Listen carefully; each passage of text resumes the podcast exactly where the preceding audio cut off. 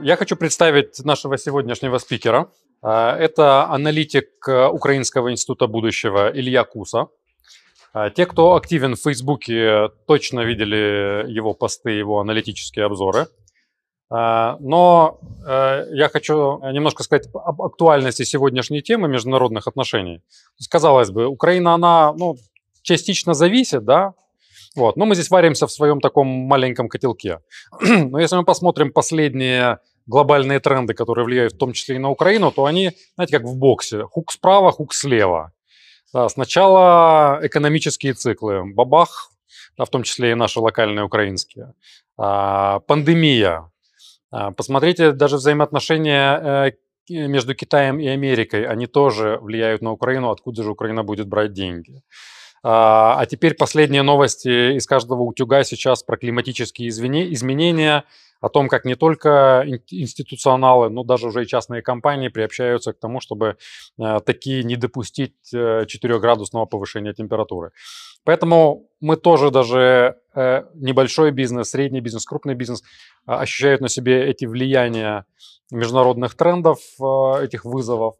И для многих нужно же понимать, в какой среде мы находимся, каким образом это влияет на Украину и какие долгосрочные, среднесрочные шаги по планированию предпринять каждому из нас. Поэтому передаю слово Илье. Э, я решил построить, в общем-то, то, что, то, о чем я буду рассказывать, э, по сути, на трех вопросах, э, на которые я попробую дать ответ. Сейчас я скажу. Да, это три вопроса вот такие. Что, что такое международные отношения, как они выглядят. Я попытался это визуализировать, попробую вам это донести. Э, что происходит в международных отношениях на сегодняшний день? Как это все объяснить? Вот этот весь, все сумасшествие. Роль, место, судьба Украины. То, что у нас всегда интересует больше всего. Значит, это э, то, то есть первый, да, вопрос, что такое международные отношения, то есть под, э, э я решил это описать в виде системы, Э, системный подход, как показывает практика, ну, моя в частности в том числе, он самый э, удобный в плане визуализации.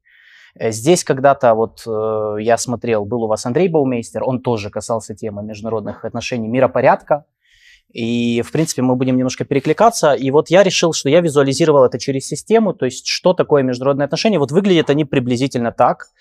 Это э, то, как, мне кажется, выглядит современные международные отношения, современный мировой порядок, в котором мы живем, ну, жили до недавнего времени. Я сейчас дойду до этого момента, почему мы уже можем констатировать, что мы в нем не живем.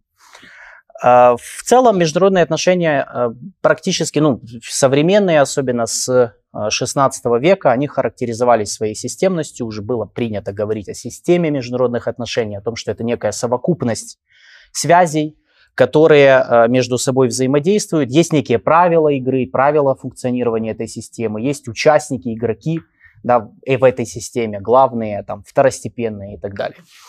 И, э, в принципе, э, первые системы международных отношений, то есть вот эта вся совокупность того, что происходит, этих всех разных процессов в мире, и их участников, она сформировалась, начала формироваться в, как принято считать, э, это 16 век, ну, по Иммануилу Валерстайну, это мир системный анализ, он считал 16 век, скорее всего, ну, как больше, ну, я склоняюсь тоже к этому, в общем, в принципе, это сегодня такая как бы, более-менее принятая вещь. Хотя можно, конечно, дискутировать. Э, первая система, то есть систем международных отношений было несколько. В частности, э, весь путь, он пролегает, он выглядит так.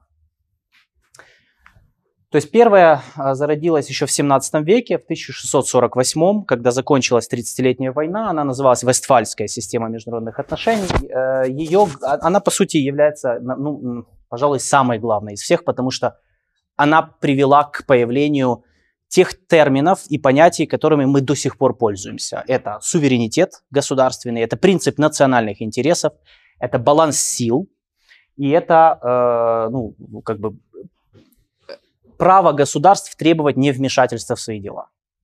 То есть все, что, по сути, вошло в основу современных государств, современных международных отношений, по которым мы до сих пор живем. Это все отсюда. Э, она развалилась, э, когда начались наполеоновские войны, французская революция, э, поскольку был нарушен баланс сил. Наполеон со своими инновационными идеями не очень, в общем-то, заходил тогдашним правителям главным, монаршеским, э, династиям в Европе. То есть, по большому счету, вестфальская система, мы ее можем считать европейской, потому что ну, тут речь идет все-таки о Европе.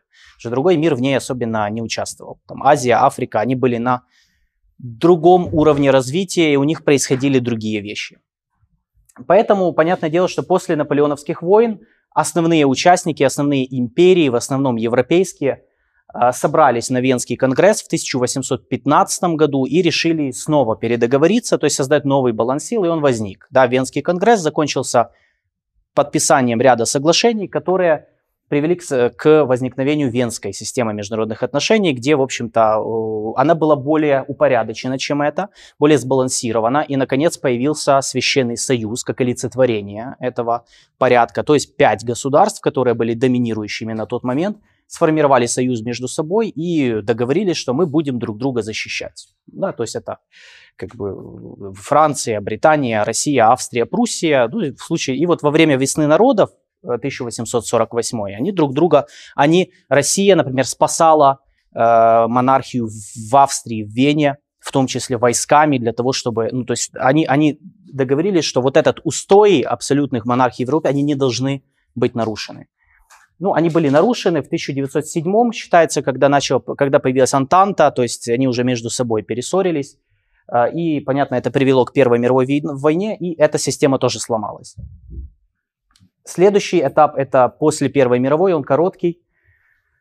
Принято говорить о Версальско-Вашингтонском порядке, да, когда в Версале, э, ну, Версальское скорее, потому что Соединенные Штаты хоть и уже тогда начали играть ну, серьезную роль на мировой арене, но, э, как вы помните, после Первой мировой войны Штаты ушли в изоляционизм. То есть, несмотря на э, пришествие Вудро Уилсона, который там со своими 13 пунктами пытался там заходить всем, но Конгресс ему сказал, нет, давай домой, все, мы не участвуем в этом. И Версальская система была короткой, но, в общем-то, по сути, из Первой мировой войны две страны вышли победительницами и считались на тот момент доминирующими в мире. Это Франция и Британия, которые поделили между собой все основные колонии Германии, э, забрали часть даже у Российской империи, которая тогда чувствовала себя не очень хорошо после 17 года. Э, ну, понятное дело, он недолго прожил, потом, ну, то есть дальше некоторые, здесь начинаются уже дискуссии разных э, аналитиков и ученых, потому что кто-то говорит, что вот не, не прерывает здесь э, жизни этого порядка, то есть кто-то его проводит аж до 91-го, считая, что как бы Вторая мировая это вот, ну то есть что вот этот порядок, сформированный в 19-м, после Первой мировой, он прожил до конца Второй мировой войны. Я его прерываю, то есть здесь все-таки Вторая мировая внесла свои коррективы. Появились Штаты. Это очень важная вещь. То есть появились после Второй мировой войны, во-первых, появились Соединенные Штаты как один из глобальных игроков. Во-вторых, началась деколонизация. Э, деколонизация под влиянием Штатов, они же раскручивали эту идею, что давайте, ну, идею под видом э, несчастные угнетенные народы нуждаются в свободе, но по факту ну, реальная цель была в том, чтобы лишить своих соперников колоний, то есть источника их могущества, для того, чтобы ну, как победить в конкурентной борьбе. Ну, то есть все было достаточно прозаично. И после, и после Второй мировой сформировалась вот эта система международных отношений. Ее называют Ялтинско-Потсдамская или либеральный мировой порядок, как сейчас уже популярно говорит. И она просуществовала до 91-го, когда Советский Союз распался, ну, а еще называют биполярный, да, два полюса главных, Советский Союз, Штаты. И в 91-м можно говорить о том, что эта система начала рушиться. Э, опять же, здесь тоже бывают как бы уже дискуссии по поводу того, кто-то э, уже считает, что Ялтинско-Потсдамская система развалилась в 91-м. То есть раз Советский Союз исчез, то все. Принципы, которые были заложены после э, Первой мировой, то есть это, э, ну, то есть это то, что принес Вудро Уилсон, президент США, да, что права человека, универсальные права человека, э, демократический строй, свободный рынок. То, что он привнес в эту систему, они же, по сути, остаются живыми до сих пор. То есть, по большому счету, вот эту штуку, которую он заложил тогда, на нее не повлияла ни Вторая мировая, более после Второй мировой они усилили свое влияние. И после развала Советского Союза это считается пик могущества США. Когда Союз распался, Штаты решили, уверовали в то, что они победили в холодной войне, а раз они победили, то и победитель пишет всю историю, может делать все что угодно. Попытались тянуть на себе дальше международный порядок, но не получилось. Не получилось по разным причинам, сейчас я о них скажу.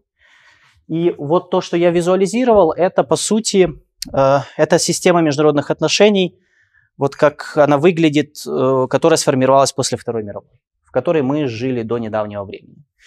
Э, из чего она состоит? Да, теперь уже вот, соответственно, я буду уже говорить об этом. Она состоит как из шести элементов, которые э, необходимы для поддержания жизнеспособности этой системы. Ну, то есть это, любая система, у нее есть правила, вот они в принципе есть. Э, шесть. Баланс сил глобальный, региональные порядки, э, разделение труда или, ну, здесь это неудачный термин, я все-таки склоняюсь больше к э, экономическому порядку, но я сейчас об этом скажу. Глобальные идеологии, глобальные организации, международные нормы. Шесть элементов, которые, благодаря которым эта система функционировала после войны. Что в них запаковали, в эти все, э, что в этих запаковано? Да? То есть если мы говорим про экономику, про экономический поряд, порядок глобальный, то, в принципе, здесь стоит обращать внимание на такие категории, да, то есть были э, на момент 45-46, да, мы могли, то есть, в принципе, было понимание общее, какие государства какую роль отыгрывают в международной системе.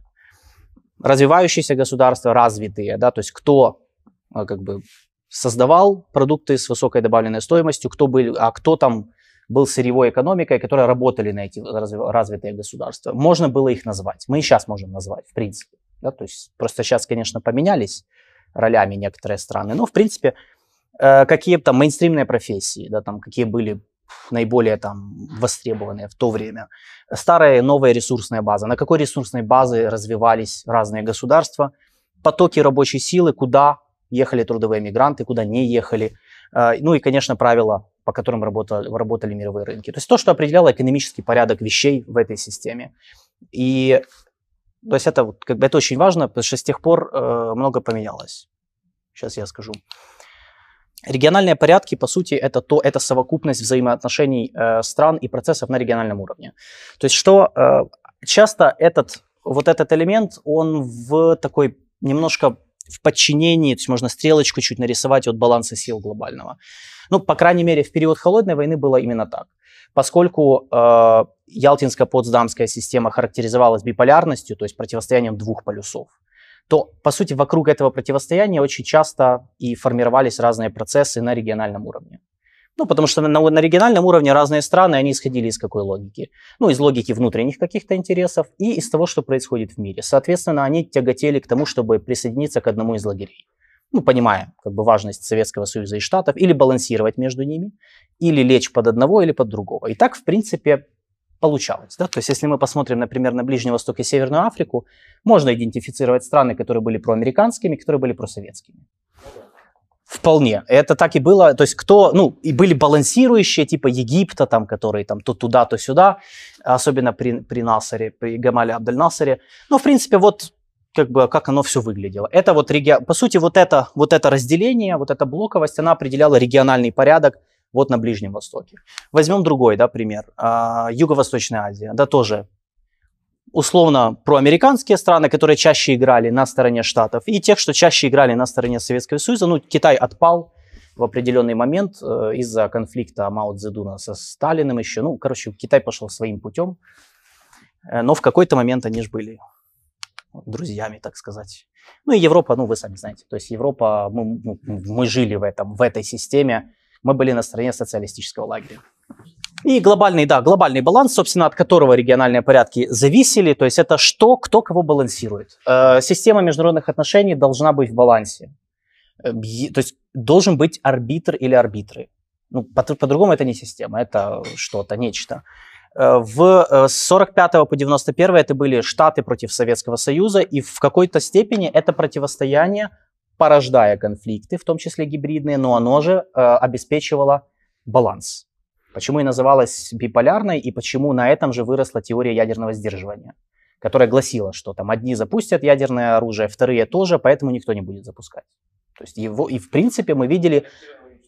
Да, то есть и мы видели, что э, в, именно из этого понимания, что мы друг друга убьем и убьем весь мир, мы не будем воевать, вы, поэтому появились всякие горячие линии связи между Москвой и Вашингтоном, которые до сих пор, по сути, функционируют.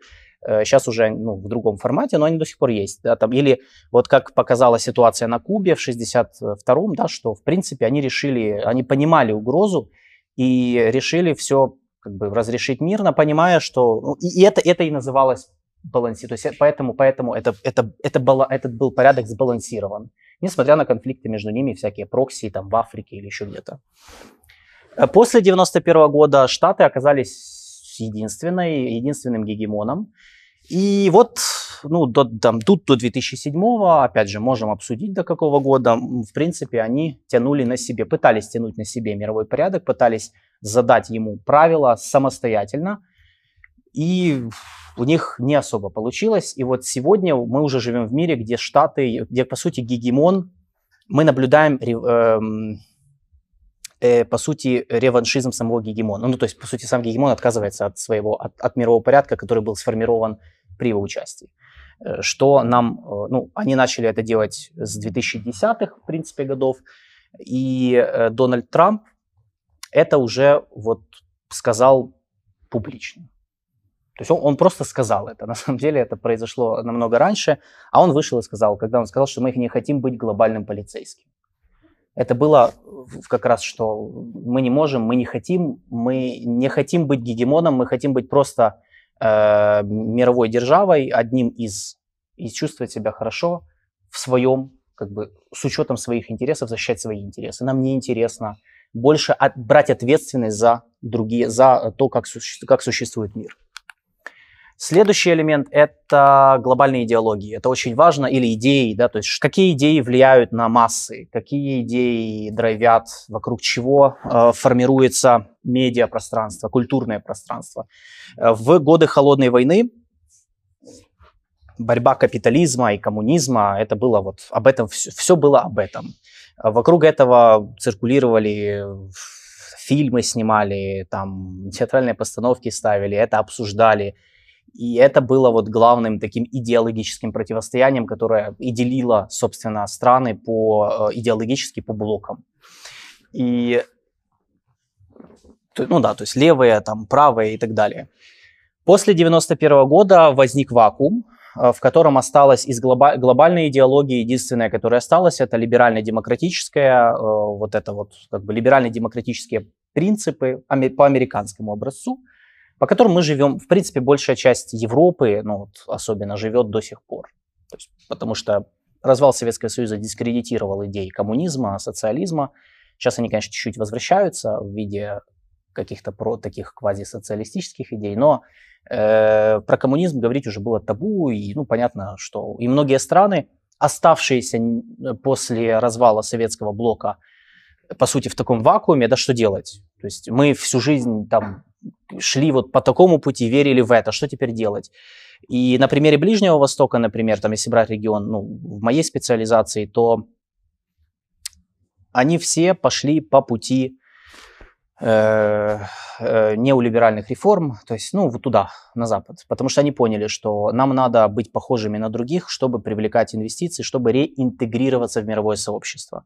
И такие страны, как Египет, там, Сирия, Алжир, Ирак, да, они все начали, э, особенно это вот 90-е годы, э, везде вот начали э, ну, принимать разные социально-экономические решения в рамках там советов западных институций, штатов, ну, чтобы привлекать под это деньги, потому что, ну, раз штаты остались единственным гегемоном, они же и диктуют правила. А правила были такие, чтобы быть в тренде, чтобы быть популярным, чтобы тебя все принимали – надо иметь там ряд маркеров, там, рыночная экономика, права человека, демократия, ну, вы все знаете, да, этот набор.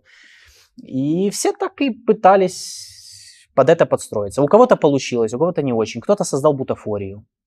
На самом деле много стран это сделали, которые не были, ну, они не были демократичными, но они создали ширму, типа появились парламенты, там какие-то э, протопарламенты там, в аравийских монархиях, например. Это же было все, ну, для того, чтобы типа. То есть, вот смотрите. То есть формально мы выполнили.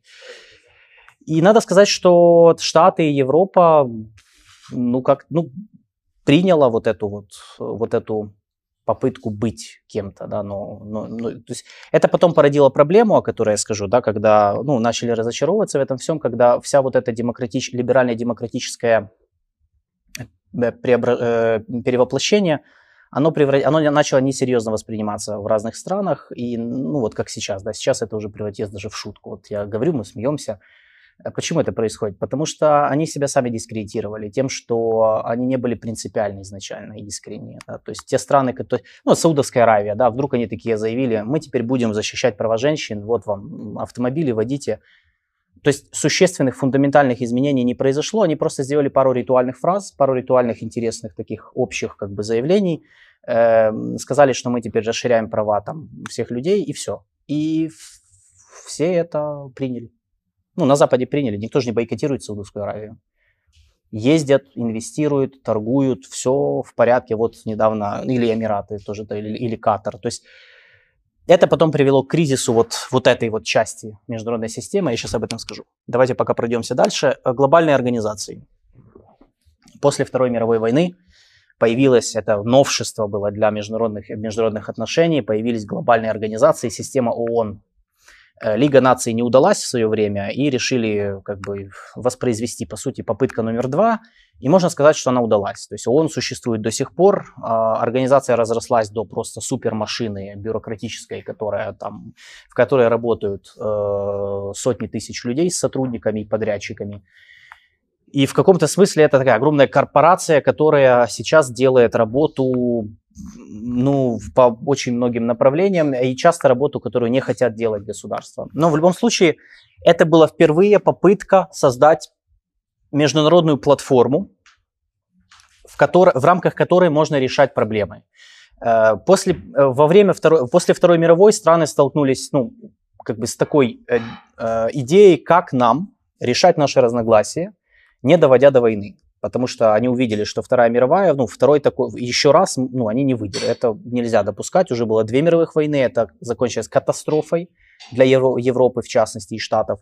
И решили, что надо вот создать некую платформу, которая будет решать вопросы в случае чего. Ну, вот как посредник, медиатор. И появилась система ООН.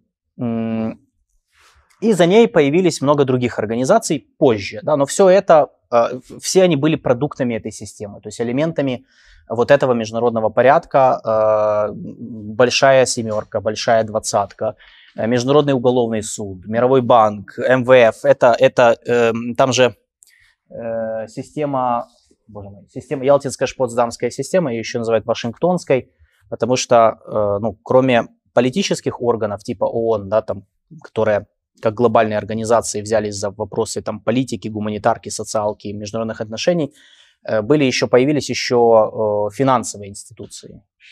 Ну, поскольку Запад в основном победил во Второй мировой, то они же и продиктовали, ну, победители написали историю и, по сути, сформировали вот эту систему, в которой мы, э, ну, живем еще, да, то есть они, они ее сформировали, они являются ее ядром, они являются ее архитекторами.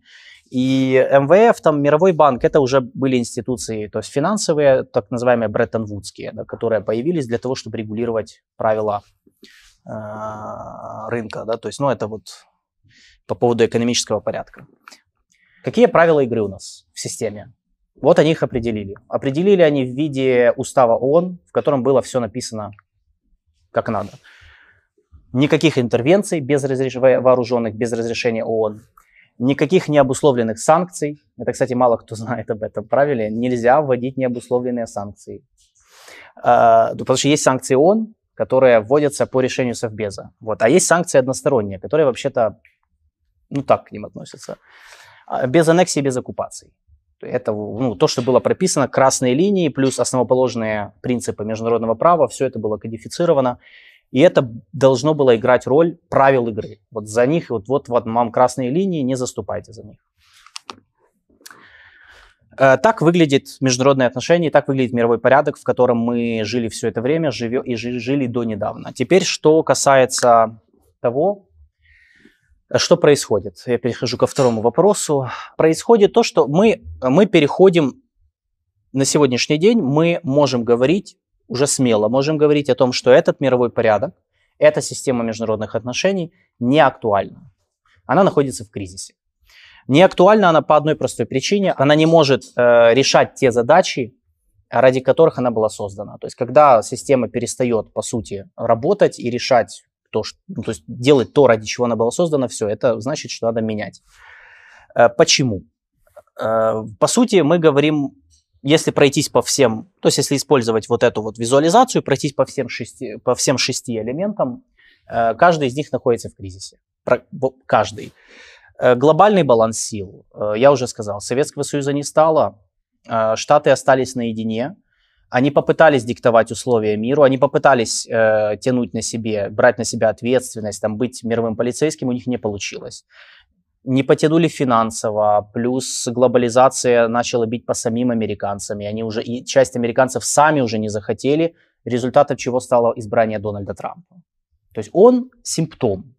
Дональд Трамп бы не пришел к власти при других обстоятельствах. Если бы Штаты, например, сумели закрепиться как единый гегемон, то есть была бы однополярная система, но они не смогли.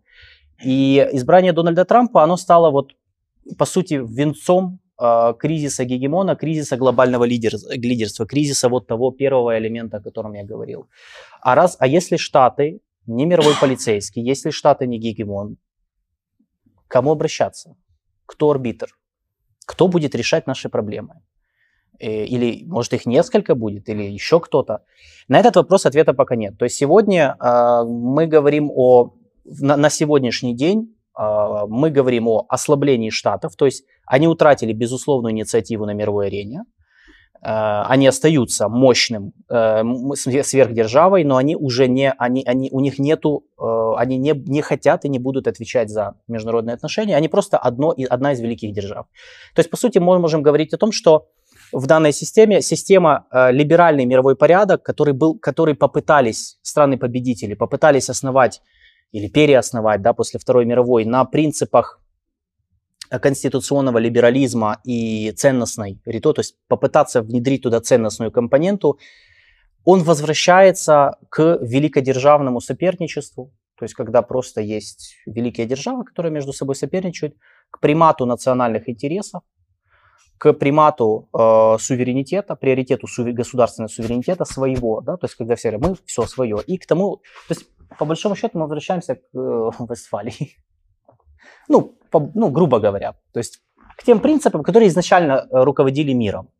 Национальные интересы, я делаю то, что мне нужно, э, суверенитет это мое, и все, и никто не трогайте меня. И, то есть вот, вот это то, что происходит. Потому что очевидно, что ставка штатов на как бы их вот видение мира, она провалилась.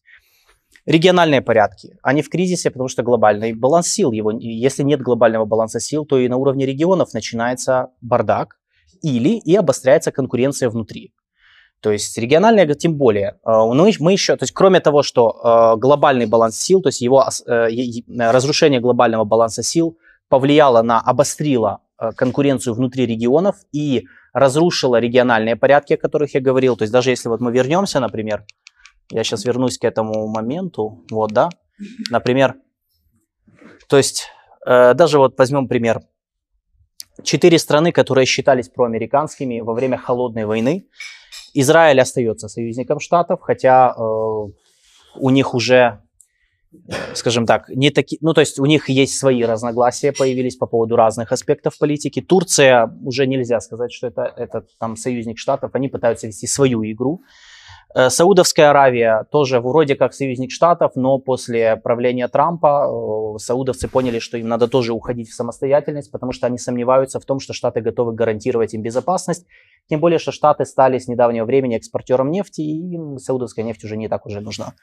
Ну и осталась Иордания, которая, да, остается союзником Штатов, единственная. Просто потому, что они зависимы от внешней финансовой помощи стран Запада. У них сильнейший социально-экономический кризис, и там просто у них нет выбора. Э, из советского блока э, все четыре страны, все печально, у них сейчас да, у них сейчас процесс перехода, транзита. Сирия в состоянии поствоенного некоего, короче, реконструкции.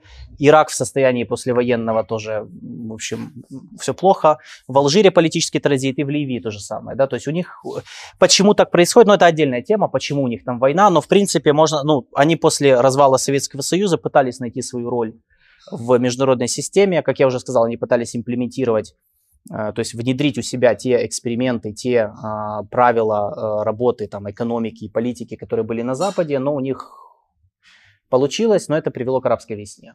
Э, смотрим, да, то есть из проамериканского альянса в Юго-Восточной Азии Пакистан отпал, он сейчас больше прокитайский.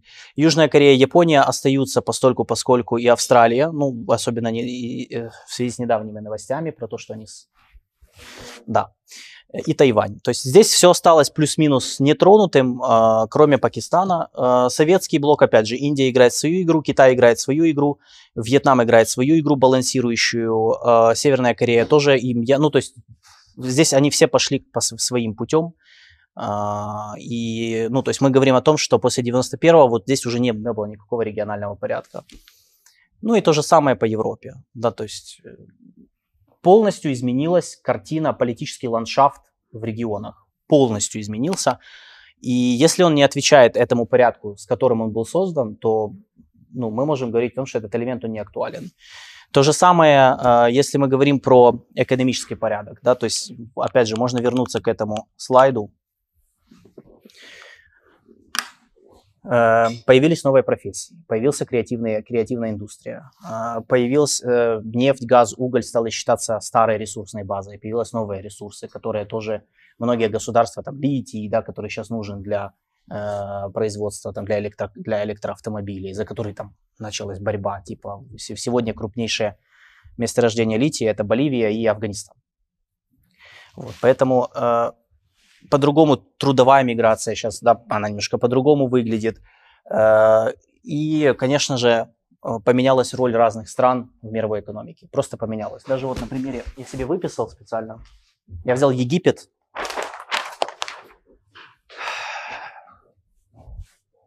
Египет 50-е, 60-е и сегодня.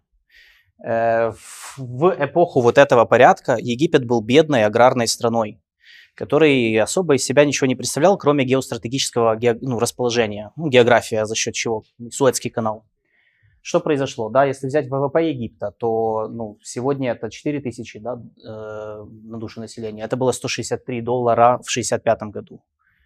Э, уровень грамотности в 1952 году это был 15%, сегодня в 2018 году это 72%. Сегодня выше, по-моему, 80%.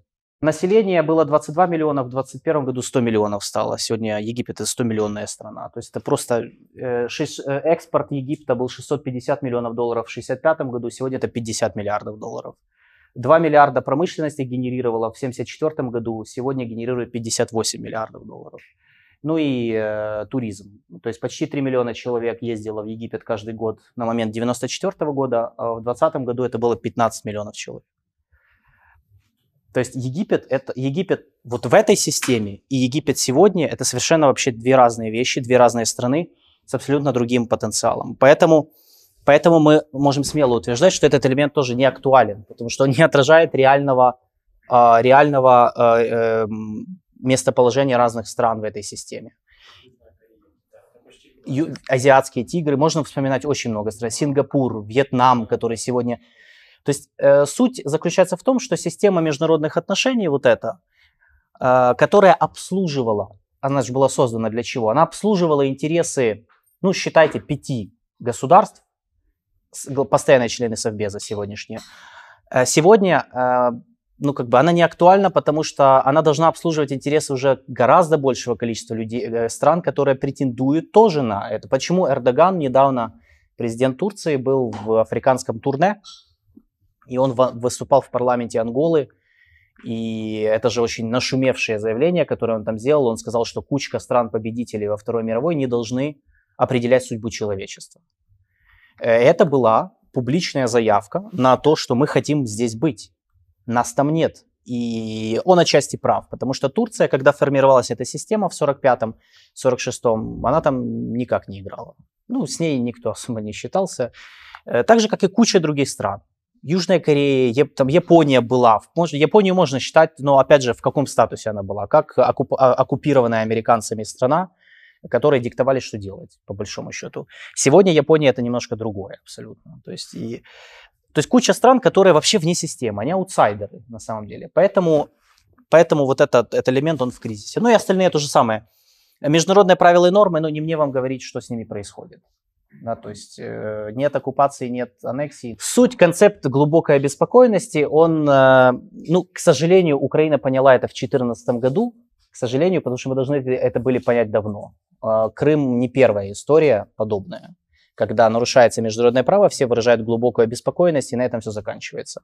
То есть до этого было и вторжение в Ирак 2003 года максимально, ну то есть это, э, это, было, это было грубое нарушение международного права. Это мало-то, это не просто там что-то погранично, там, это прям, ну, Штаты просто послали нафиг совбез, и сказали, что мы сами все сделаем. В итоге, в результате чего, э, как бы, ну, и прямые, и косвенные э, потери иракского населения – это 1 миллион человек.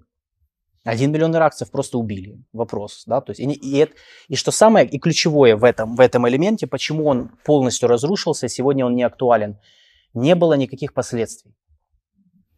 А, как, а это ж всегда ведет к чему? К тому, что все остальные тоже будут так делать. И, э, то есть мы, по сути, к Крыму пришли через там, Косово, Ирак, Ливию, Сирию, потом мы пришли к Крыму. По большому можно провести такую э, цепочку. Грузия то же самое, когда Запад точно так же сидел, ну, плохо, да, мы с вами, держитесь, хорошего настроения. Да. Вот. Э, глобальной организации произошло то, что, с одной стороны, ООН не смогла предотвратить, потому что ООН создавалась, чтобы предотвратить войны и конфликты, а их стало больше. Количество вооруженных конфликтов в мире стало больше. ООН не смогла их предотвратить. Во многих случаях ООН не могла, э, как организация, реш- разрешать эти конфликты. И все поняли в какой-то момент, что все равно, несмотря на создание глобальной как бы арбитра, все равно все решается в кулуарах между странами. Тут надо различать, потому что специали, специализированные агентства ООН, их много, и вот с одними произошло то, что с Совбезом, когда мы просто смеемся над заседаниями, типа, та ничего не будет. Да. Поговорят и разойдутся.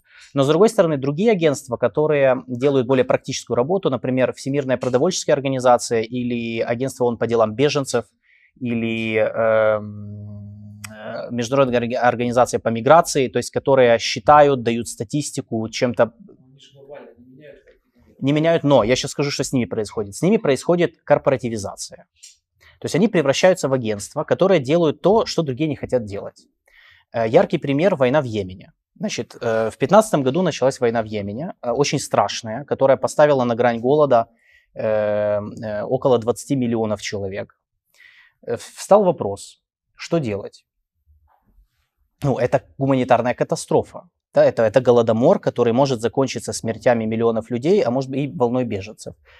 ООН справилась, заполнила этот вакуум, то есть э, они сами, они организовали гуманитарные поставки продовольствия, они организовали воздушные мосты, договорились, то есть там очень серьезную роль. Они же за это получили Нобелевскую премию мира, э, Всемирная продовольческая организация, в прошлом году, по-моему, или в позапрошлом.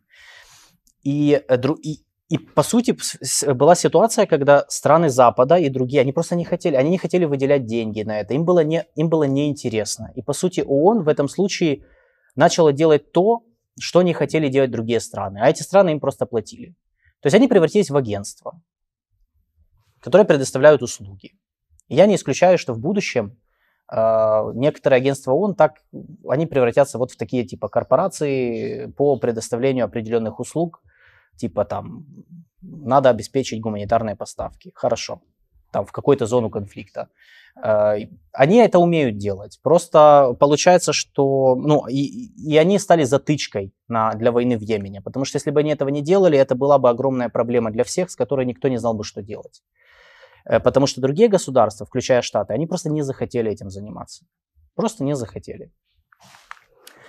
А, и, наконец, глобальные идеологии. Что произошло с глобальными идеологиями? Как я сказал, развал Советского Союза привел к тому, что у нас э, ну, исчез одна часть. Да, коммунизм уже не в тренде, как-то да, быть коммунистом неинтересно и неправильно.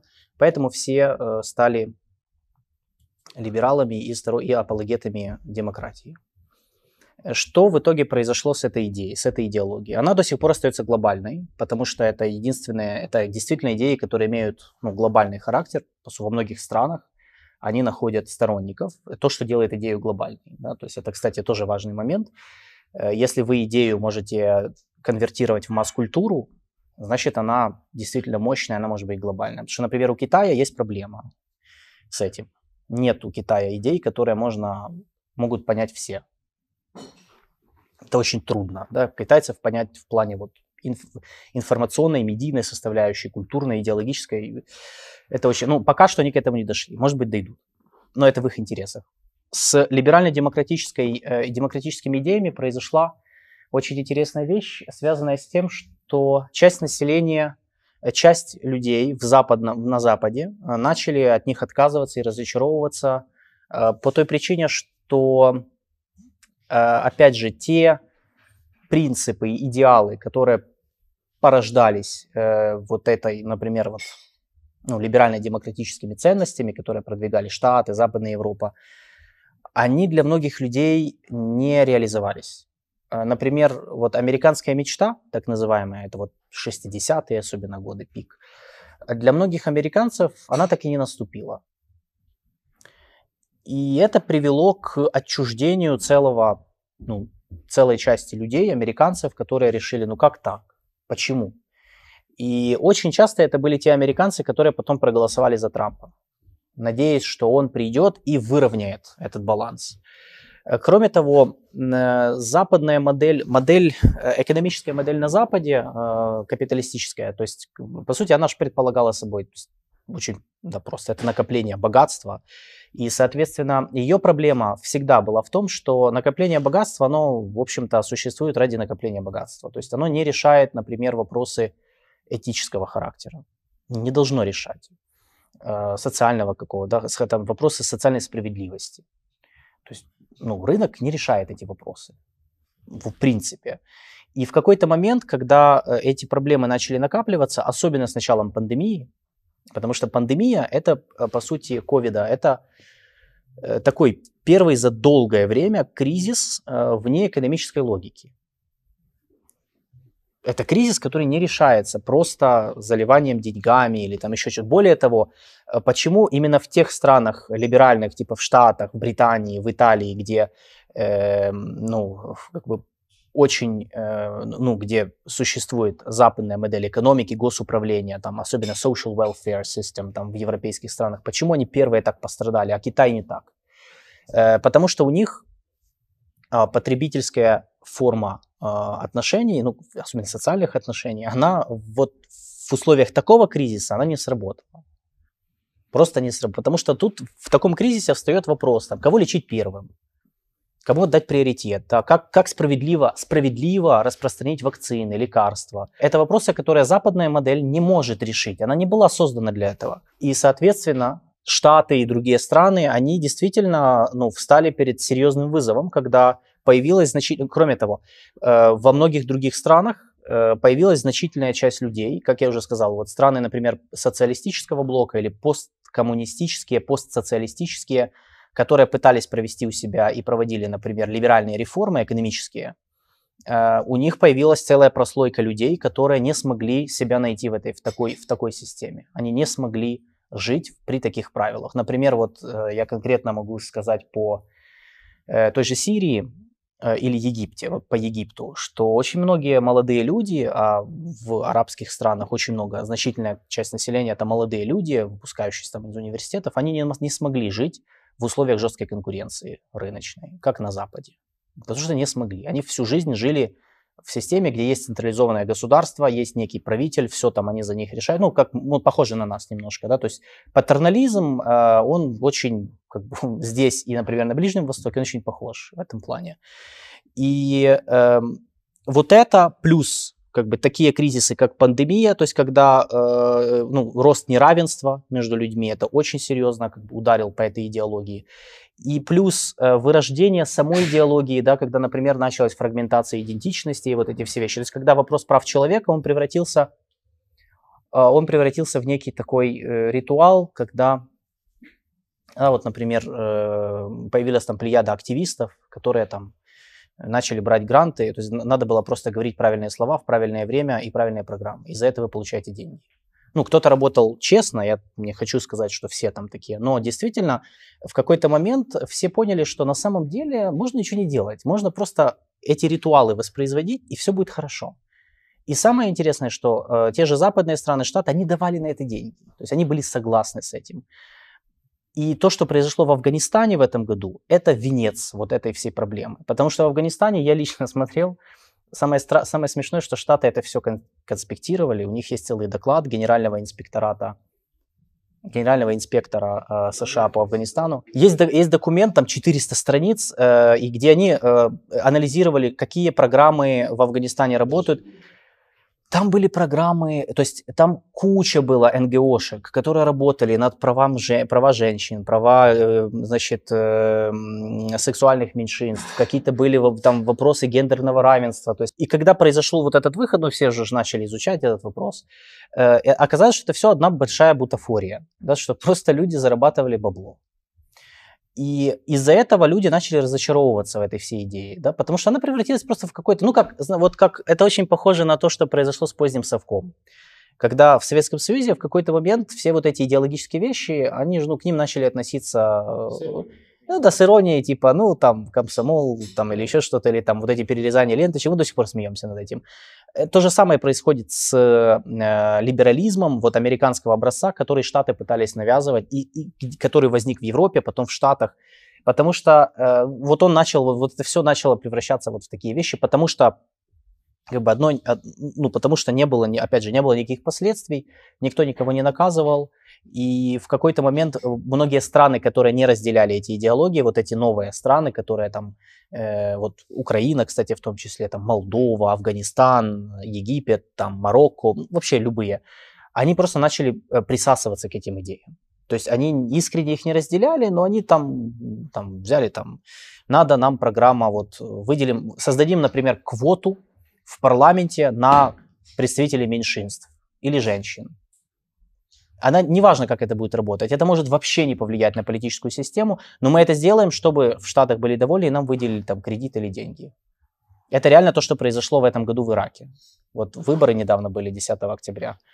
Э, в Ираке поменяли закон про выборы, внедрили квоту 25% для женщин, Никто не знает, даже в Ираке, как она работает, как женщины избирают. То есть там полный бардак в плане электорального, ну вот в плане, э, то есть как они избираются. Там было недостаточно кандидаток э, в, во время выборов, и это была тоже большая проблема для них. То есть они абсолютно, абсолютно за этим ничего не стояло. Да? То есть вместо того, чтобы реально э, усиливать, то есть защищать права женщин, усиливать, принимать определенные законы, у, например, ужесточать там, э, законодательство за, за домашнее насилие, они просто создали вот некую такую штуку популярную, потому что все об этом говорят, чтобы создать видимость, что, смотрите, мы нормальная цивилизованная страна, мы часть некоего вот этого вот общественного консенсуса западного, мы воспринимайте нас не как дикарей. И это, э, то есть вот эта проблема вот этой видимости, она очень серьезная, из-за этого вот этот, вот этот последний элемент глобальной идеологии, он в кризисе, потому что, получается, у нас э, с началом пандемии э, встал вопрос эффективности э, либеральной демократической модели западного образца. И Китай, такие страны, как Китай, Россия, Турция, они этим пользуются, пред, предлагая вам другое, говоря, смотрите, видите, они не могут ничего сделать мы можем. Вот китайцы, смотрите, у нас не, не э, авторитарная система, да, у нас диктатура, но мы эффективные. Давайте как мы. И это э, поставило, и это реально поставило вопрос под э, вопрос э, об эффективности, э, по сути, западной системы госуправления, западной вот этой либеральной модели. И сегодня мы живем в мире вот уже противостояния, то есть если раньше все были уверены, ну как, нет альтернативы, вот же рецепт успеха. Сегодня уже у всех есть свои сомнения. Я думаю, у вас тоже, вы сами как бы знаете, да, когда уже... У нас даже, вот я даже заметил по, по украинским СМИ, у нас уже даже так начинают там иронизировать на этот счет, типа там МВФ приедет, да, ну реформа МВФ, понятно, или, например, нам говорят там Штаты, вы должны провести реформы, ну да, реформы, ну мы понимаем. Да, это все вызывает там улыбку, иронию, типа, ну, понятно. Вот, это по поводу кризиса. И, э, в общем-то, последнее.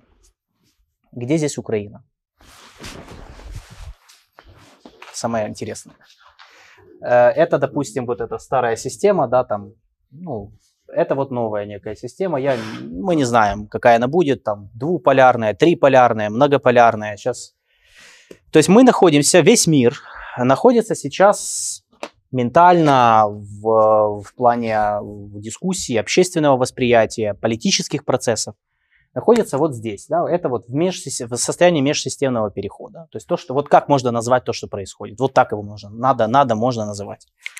Э, то есть мы находимся в подвешенном состоянии, когда вот эта система не актуальна, новой еще нет, и формируются правила игры. Обычно такое, такое, такое состояние, как если смотреть на предыдущий исторический опыт, сопровождается разными потрясениями, катаклизмами, там, конфликтами, соперничеством. Ну, то, что у нас называют Третья мировая. Вот у нас все боятся Третьей мировой, но она вот идет, в принципе.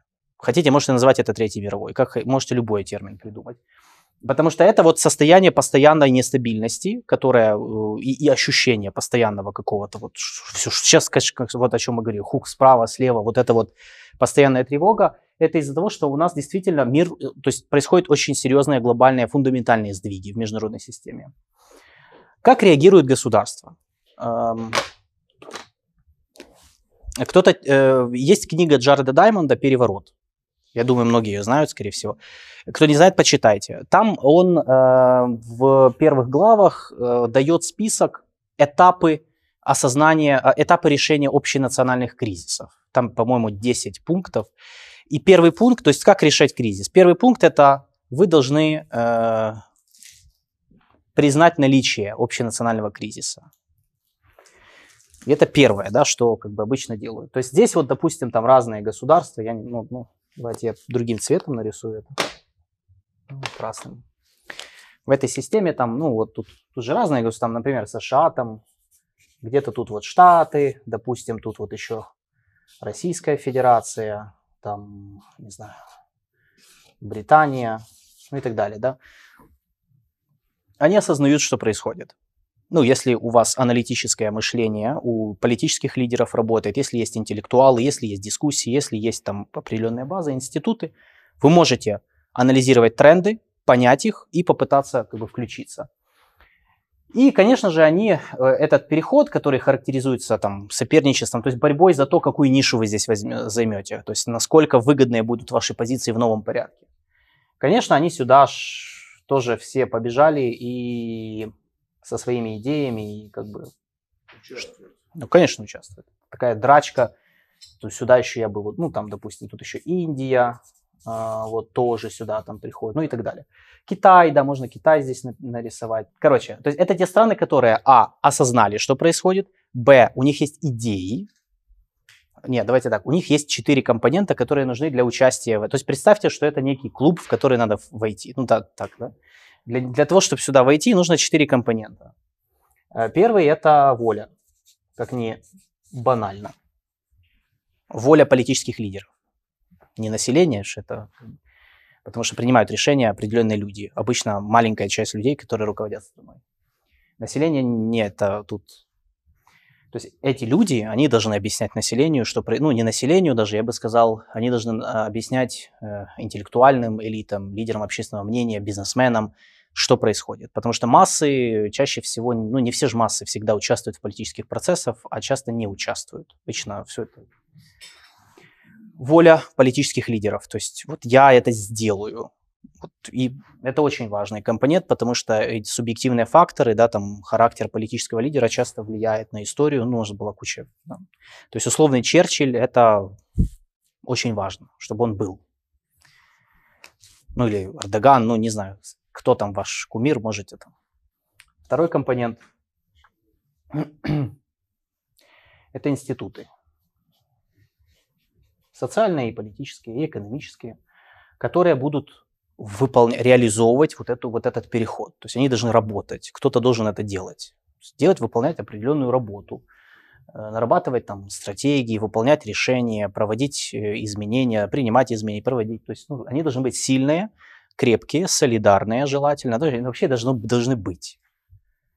Третье – это ресурсы. Ну, банально, деньги, там, не знаю, какие-то нефть, газ, уникальные ресурсы. Что? Человеческие ресурсы, да, то есть ресурсы. И четвертое, какая идея перехода вы предлагаете миру? То есть здесь, здесь запаковано, это очень широкое, как бы я понимаю, слово, здесь запаковано, во-первых, ваше предложение миру в, в качестве вашего функционала. Какой функционал вы выполняете в системе международных отношений? По отношению к миру. То есть кто вы? Вы там хаб, вы логистический хаб, вы аграрная супердержава, вы там IT-рай, ну как вот, или вы все вместе. Да, в чем, то что вы, какую роль вы хотите, хотите выполнять или выполняете там в зависимости, особенно здесь, например. Ну, то есть это визия будущего в каком-то смысле.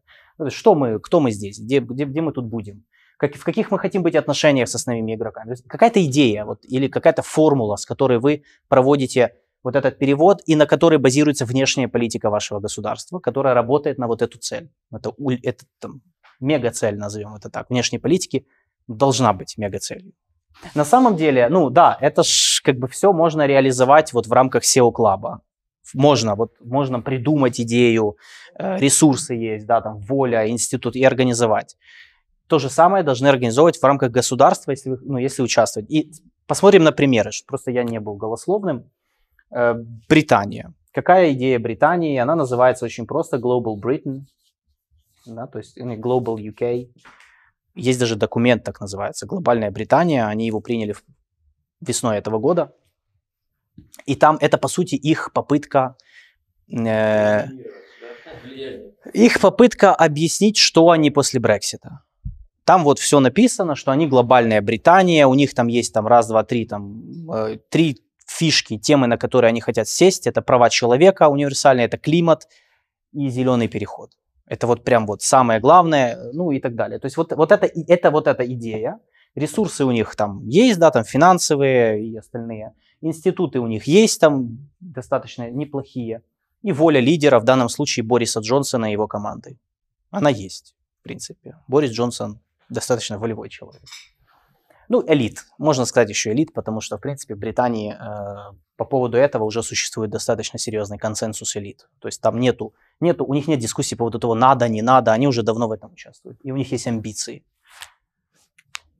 Идеи, идеи рождают амбиции. Это тоже очень как бы важно.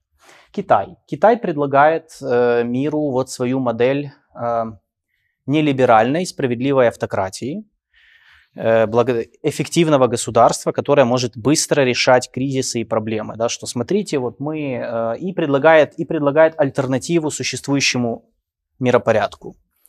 Э, они последние 10 лет упорно работают над тем, чтобы создавать альтернативные, вот такие элементы, только альтернативные. Ну, например, там, вот есть МВФ, они взяли и создали Азиатский банк инфраструктурных инвестиций. Есть э, там какой-то региональный альянс, который Штаты выстраивают сейчас в Юго-Восточной Азии. Они выстраивают свой. То есть, ну, Китай мог, может себе это позволить, учитывая то, что они уже на пути к тому, чтобы сравняться со Штатами. И они предлагают вот что, смотрите, мы, мы, мы справедливее, лучше, эффективнее Запада, Соединенных Штатов, и мы возглавим глобаль, новую глобализацию. Это очень важно. Китайцы они не против глобализации, они наоборот хотят ее сами возглавить, потому что они считают и они продвигают идею, что Штаты неправильно поступили с глобализацией. Штаты, мол, ну, я сейчас их как бы позицию транслирую, что они э, якобы Штаты э, взяли с глобализацией, из-за, из-за глобализации вот этой либеральной, она привела к неравенству между людьми, и это вот неправильно, смотрите на нас, у нас не так, у нас все хорошо. И вот сейчас пандемия, она форсирует их вот э, борьбу в этом межсистемном переходе. Они говорят, вот видите, что мы говорили? Мы же самые лучшие, самые лучшие. Штаты пытаются совершить межсистемный переход на э, миксе идей времен холодной войны, то есть это попытка через противостоять, через э, через мобилизацию, то есть опять, по сути, ремобилизовать союзников на новую холодную войну с Китаем, но это, по сути, воспроизведение того, что было с Советским Союзом. То есть опять некий враг номер один, опять ось зла, вокруг которой мы там будем собирать всех союзников. Назвали это, как Байден говорил, э, альянс глобальных демократий, к которому все должны присоединиться. Это же, это все оттуда идет. И э, микс вот этих идей, то есть старых таких холодных, холодная Cold War style. И второе, это идеи Э, вот что э, Штаты это не мировой гегемон, это не мировой полицейский, но это оазис стабильности, это как бы мировой авторитет, которому вы все должны следовать и подражать. И плюс, и, и, и как бы ресурсами тут выступает его попытка сейчас реиндустриализировать Штаты, на базе нового научно-технологического уклада и новой, новой инфраструктуры. Для чего были приняты инфраструктурный план на триллионы, э, Buy American, вот этот законопроект. Сейчас он продвигает по еще полтриллиона долларов, заложили в законопроект по поддержке зеленых технологий, но его, правда, еще не приняли. Может быть, и не примут. Голосов там, по-моему, недостаточно. И так далее. Вот эти все вещи, это все для этой цели. Ну и так далее. Короче, у Индии есть своя концепция Индо-Пацифики, Индо-Пасифик, да, то есть они спряжают, по сути, как бы Индийский океан, в ядре которого Индия, с океанией, да, что вот Индия должна быть связующим звеном и одним из доминирующих сил, э, сил вот этих вот, то есть Индийского океана, океании, то есть вот этого, ну, по сути, Южной, Юго-Восточной Азии. Э, но у них она достаточно сырая, то есть они, э, ну, в принципе, то есть они пытаются. Там даже была целая э, книга, опубликованная их министра иностранных дел, который э, эту, эту геополитическую, ну это геополитическая концепция, он ее описал. То есть это попытка хорошая, но она достаточно сырая в том плане, что они ну, все равно на многие вопросы не дают ответа. Короче, где Украина? Украина находится тоже где-то здесь. То есть мы где-то вот тут, допустим, там, не знаю. Вопрос... Э, мы тоже должны в этом участвовать. В этом должна быть наша цель. Это должна быть цель, ну, прям вот именно стратегическая. Вот когда мы говорим о стратегических целях, вот это стратегическая цель, а не вступление в НАТО и ЕС. Извините, но как бы так. То есть, э, поэтому у нас проблема, наша проблема, и здесь я вот третий мой вопрос был, да, в чем, какая роль и как бы место Украины. Наша главная угроза, э, которую мы, с которой мы сталкиваемся, в том, что у нас еще не осознали этого процесса до конца. На уровне политических элит э, здесь начинается мое уже больше субъективное. Часть э, правящих политических групп в Украине, они это понимают. Не до конца, но понимают. Здесь это мое уже впечатление, я тут уже, потому что здесь начинаются уже такие вещи, я уже говорю со своей стороны, то есть как я это оцениваю как аналитик. Часть не понимает, просто они не видят этого, просто не видят. Не способны, я не знаю. Третья часть или другим заняты, ну, короче, у них нет времени, они не могут, они не видят. Третья часть не хотят этого видеть, потому что это будет означать очень серьезные изменения в их жизни, в окружении, на которые они не могут пойти по разным причинам, экономическим, несоответствие их интересам личным или каким-то другим. Из-за этого какого-то национального консенсуса по поводу наличие у нас общенационального ну, вот, кризиса, это можно назвать кризисом. Потому что если кризис в международной системе, то и у нас кризис. Что мы часть этой международной системы. Хотим мы этого или не хотим. И по Джареду Даймонду мы даже первый пункт не выполнили. У нас нет консенсуса э, по поводу того, что вот происходит в мире. Да, э, у нас большая проблема с тем, что мы не интегрированы в мир до конца. Это рождает э, две большие проблемы, две большие как бы, трудности. Первое, мы ментально, интеллектуально и политически оторваны от э, мировых процессов. То есть мы, поскольку мы не понимаем, как, почему, то есть непонимание этого процесса ведет к тому, что мы не понимаем, как, почему эти государства, что, что у них происходит, почему они себя так ведут. Вот у нас просто не понимают, почему Соединенные Штаты взяли и поехали, к, э, Байден поехал к Путину на саммит в Женеву. Этого же быть не может, нельзя так делать. Так он поехал, потому что ему, у него сейчас борьба с Китаем. Борьба у него с Китаем, потому что они хотят остаться в ядре инновационных государств нового мирового порядка. Для того, чтобы это сделать, надо победить Китай. Чтобы победить Китай, ему нужна Россия. Ну, нужна Россия или хотя бы нейтралитет России, как минимум, чтобы они не выступали единым фронтом. У нас не понимают. Поскольку мы живем в старом мировом порядке, а мы в нем еще живем, и ментально до сих пор мы же не видим этого всего, то Украина и разговаривает с окружающим миром старыми категориями. Например, вот выходим и говорим, мы требуем Будапештский меморандум, чтобы выполнить Будапештский меморандум. Будапештский меморандум – это продукт старой системы. То есть он был создан в условиях, там, да, 94-й, в условиях, когда существовала вот эта система, как раз она еще работала, было там понимание, свое понимание гарантий международных, была другая политическая ситуация, военно-политическая ситуация, ни у кого в голову не могло прийти, что там Россия нападет на Украину, поэтому эти гарантии были выписаны очень слабо и практически ну, без зуба и так далее. Э, но мы продолжаем об этом говорить, несмотря на то, что они уже не актуальны. Они просто не актуальны, никто, это не, не актуально для других. Или, например, мы говорим, Э, мы должны выступать за введение более жестких санкций против России. То есть у нас до сих пор эта мантра продолжается, хотя, э, опять же, само восприятие санкций очень сильно изменилось за последние 7 лет. Э, санкции против России, их отношение к ним тоже изменилось за 7 лет. И уже далеко не столько стран, сколько в 2014 году готовы вводить новые санкции против России. Потому что часть торгует с ними, часть просто решила, не хочет дальше идти в конфронтацию. Кто-то привык к ним, ну, в том плане, что мы же, мы, то есть Украина, а у кого-то просто нет на это возможности или времени. Кому-то невыгодно а, конфр- э, вступать в конфронтацию с Россией по торгово-экономическим причинам, потому что они потеряют ресурсы, которые необходимы для этого. Поэтому главная угроза Украины состоит в том, что мы, про, мы не в контексте. А, это, чем это грозит? Это грозит тем, что мы будем маргинализироваться до, и мы, как бы, и, к сожалению, в новом мировом порядке мы можем получить роль не ту, которую мы хотим.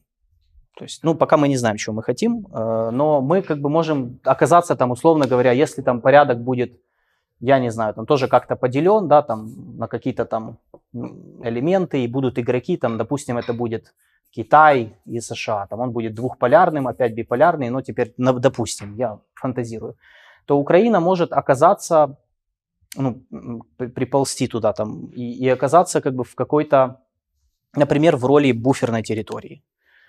То есть некоего пространства, э, во что мы сейчас превращаемся, да, то есть, э, э, где, то есть порядок, в котором другие страны рассматривают Украину как некое пространство. Поляки, например, будут смотреть на нас как буферная территория, которая отделяет их от России. Они выкачивают отсюда трудовые, трудовые ресурсы, там еще другие ресурсы, и при этом они далеко от России, потому что здесь есть Украина.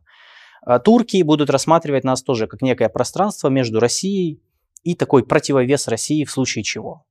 Ну, то есть, если надо будет, например, сдерживать э, российское влияние, турки будут использовать Украину, украинский вопрос в Черном море и так далее. Они так сейчас делают, они, по, по сути, нужны им для этого. И, конечно, роль буферной зоны, э, буферной территории, она не самая лучшая, потому что это тоже роль. Ну, это тоже роль. Есть страны, которые играют, ну, хотя э, есть много стран, которые, к сожалению, вот в такой роли.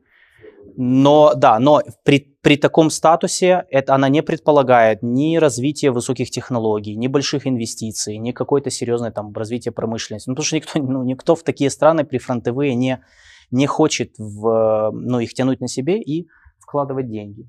И в этом наша угроза. То есть, в, и причем самое, самое интересное, что это то, что я вот пытаюсь уже сколько, я не знаю, в рамках работы в Институте будущего, и просто говорить, что эта угроза, она намного важнее и острее, чем даже Россия. То есть российская угроза, она есть, она там будет, но это э, исчезновение России, оно не решает эту проблему. Ну, исчезнет Россия, пусть в России нет. Но как это поможет нам? Мы же все равно не видим, что происходит. Да, у нас все равно проблема с аналитикой, с как бы осмыслением мировых процессов.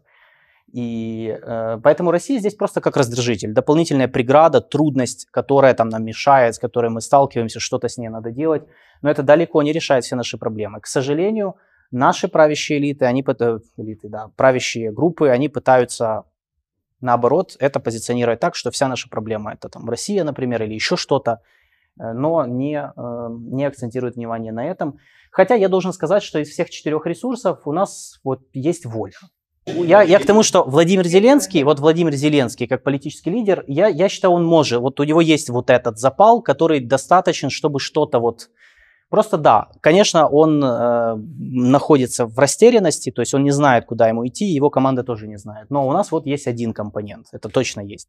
То есть нельзя сказать, что наш, вот, наш там, президент, например, он как амеба или ничего не умеет, или там просто индифферентен. У него есть воля, он может говорить, он может там выступать с какими-то этими. Вот они поехали на климатическую конференцию в Глазго. Его речь, где он начал, он же начал про климат, действительно, и, ну, я уже подумал, прям ничего себе. Но закончил все равно Донбассом и Крымом и Будапештским меморандумом.